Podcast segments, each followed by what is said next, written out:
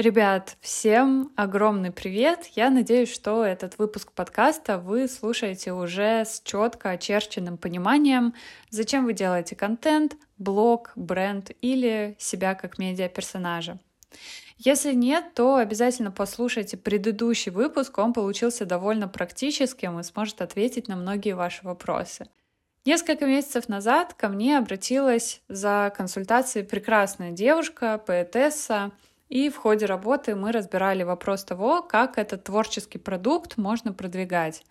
Обсуждая всевозможные варианты, мы затронули один метод, о котором говорят часто, но своим именем практически не называют.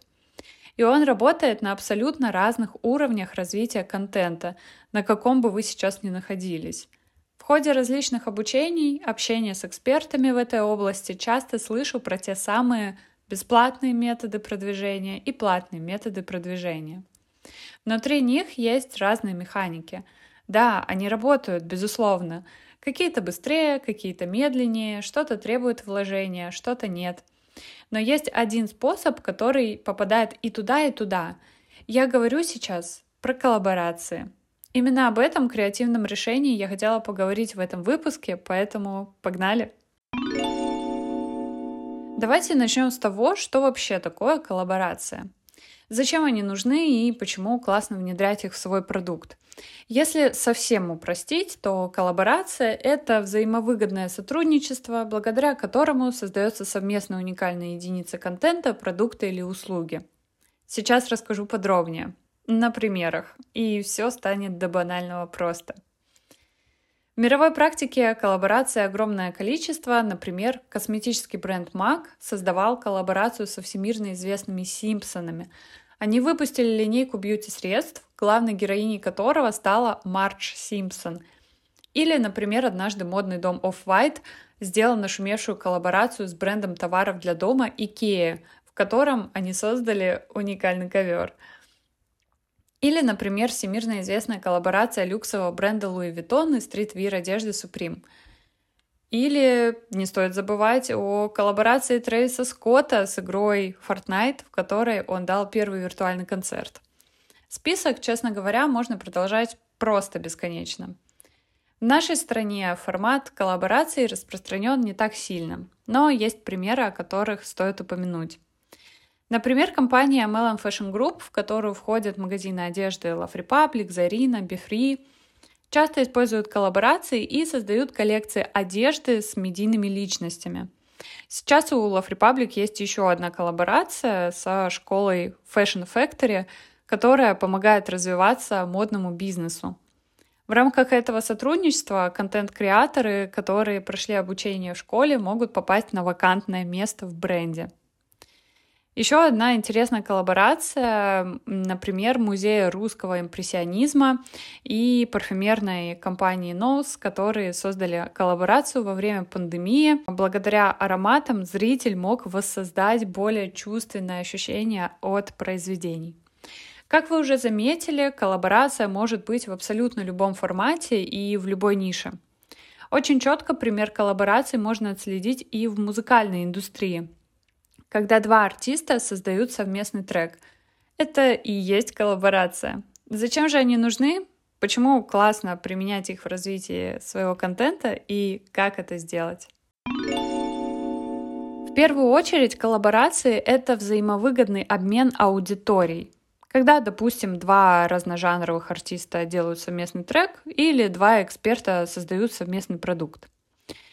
Но, конечно, коллаборация может применяться и не только для такого обмена. Целью коллаборации может быть все, что угодно, в том числе вовлечение аудитории в продукт, внимание к тому, что вы делаете, к вашей экспертности или к творчеству. Еще один плюс коллаборации заключается в том, что если на данный момент у вас не хватает какого-то ресурса, то такое объединение с другим человеком или брендом позволяет эти ресурсы сгенерировать. Например, когда мы делаем с командой творческие съемки, я часто беру бренды одежды, пишу им и спрашиваю, могут ли они предоставить то или иное изделие. В итоге обе стороны получают классный, уникальный контент, который может дать абсолютно разный результат. привлечение нового клиента, увеличение узнаваемости и так далее. Или же, если, например, у блогера большая аудитория, и он хочет, допустим, выпустить свою линию одежды, но необходимых ресурсов технических пока не имеет. Здесь коллаборация может помочь. Коллаборации могут применять не только крупные известные бренды или крупные медийные личности. В целом они осуществляются между двумя людьми, человеком и брендом, или между двумя брендами. Если вы начнете развивать свой личный бренд, то не обязательно первые коллаборации должны быть с какими-то громкими именами. Если такая возможность есть, прекрасно, используйте ее обязательно. Так бывает, когда, например, медийный человек объявляет конкурс на создание совместного контента. Или кто-то из знакомых обладает большей медийностью и может по дружбе сделать классный совместный контент. Но если такой возможности нет, это не страшно. Важно делать коллабы по мере своего роста. Но даже в начале пути этот метод абсолютно работает. Как? Сейчас будем разбираться. Когда мы только заходим в социальные медиа, первые коллаборации могут выглядеть так. Написать совместный пост с кем-то и поставить соавторство. Тогда этот пост будет виден и вашей аудитории, и аудитории другого человека, с которым вы сделали этот контент – когда вы записываете Reels под оригинальный звук медийного человека, ну, например, Александра Рогова, и та аудитория, которая знает Александра, охотнее лайкнет видео. Поэтому так популярен формат трендов. У них большие охваты, потому что звук или сценарий съемки пользуются спросом. Он становится более понятен и знаком. Но важно эти тренды также адаптировать под себя. Если вы записываете песни, на начальном этапе одна из идеальных коллабораций — это когда под ваш звук записывают ролики много людей или в том числе и известные личности. Все эти коллаборации увеличивают количество касаний с вами, и получается, вас видит большее количество человек. Совместные эфиры — это тоже коллаборации, когда я с другим человеком создаю новую единицу контента. Главное понимать, а зачем мне эта коллаба? Что я хочу от нее получить? Тогда будет в разы легче в понимании того, а с кем я хочу коллабиться и что я хочу делать. То же самое, когда вы развиваете свой бренд. Очевидный способ коллаборации — это взаимодействие с клиентами, то есть когда вы репостите или выкладываете то, как ваш продукт живет в жизни клиента — Бренды могут сотрудничать и с другими брендами, и не всегда это какие-то стандартные коллаборации. Это может быть, например, сотрудничество ресторана и журнала. То есть журнал можно купить, но в некоторых ресторанных точках его можно прочитать или забрать бесплатно. При этом аудитория журнала идет именно в этот ресторан, что опять же классно работает в плане обмена аудитории. Если же вы стабильно делаете хороший контент, не новичок в социальных сетях, то коллабы позволяют этот личный бренд масштабировать или же дает те ресурсы, в которых мы нуждаемся.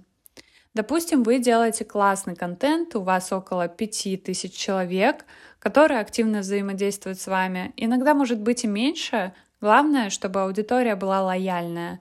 А вам хочется за город, в уютный домик и отдохнуть, и контент сделать. В этом случае можно написать небольшим локальным отельчикам и предложить им заколабиться. Отелю вы сможете дать аудиторию или же, например, крутой контент, который они смогут использовать в своих социальных сетях. А вы получите отдых и новую креативную локацию. Чем больше аудитория, тем крупнее коллабы и те бенефиты, которые получают оба при сотрудничестве. Я очень люблю тему коллаборации. Для меня это супер интересно. Это классный рабочий способ для того, чтобы заявить о себе новой аудитории. Поэтому обязательно делитесь своим мнением на эту тему. Подумайте, с кем бы вы хотели сделать коллабу и какой результат она бы вам принесла. Спасибо, что послушали этот подкаст. Всех крепко обняла. До встречи в следующем выпуске.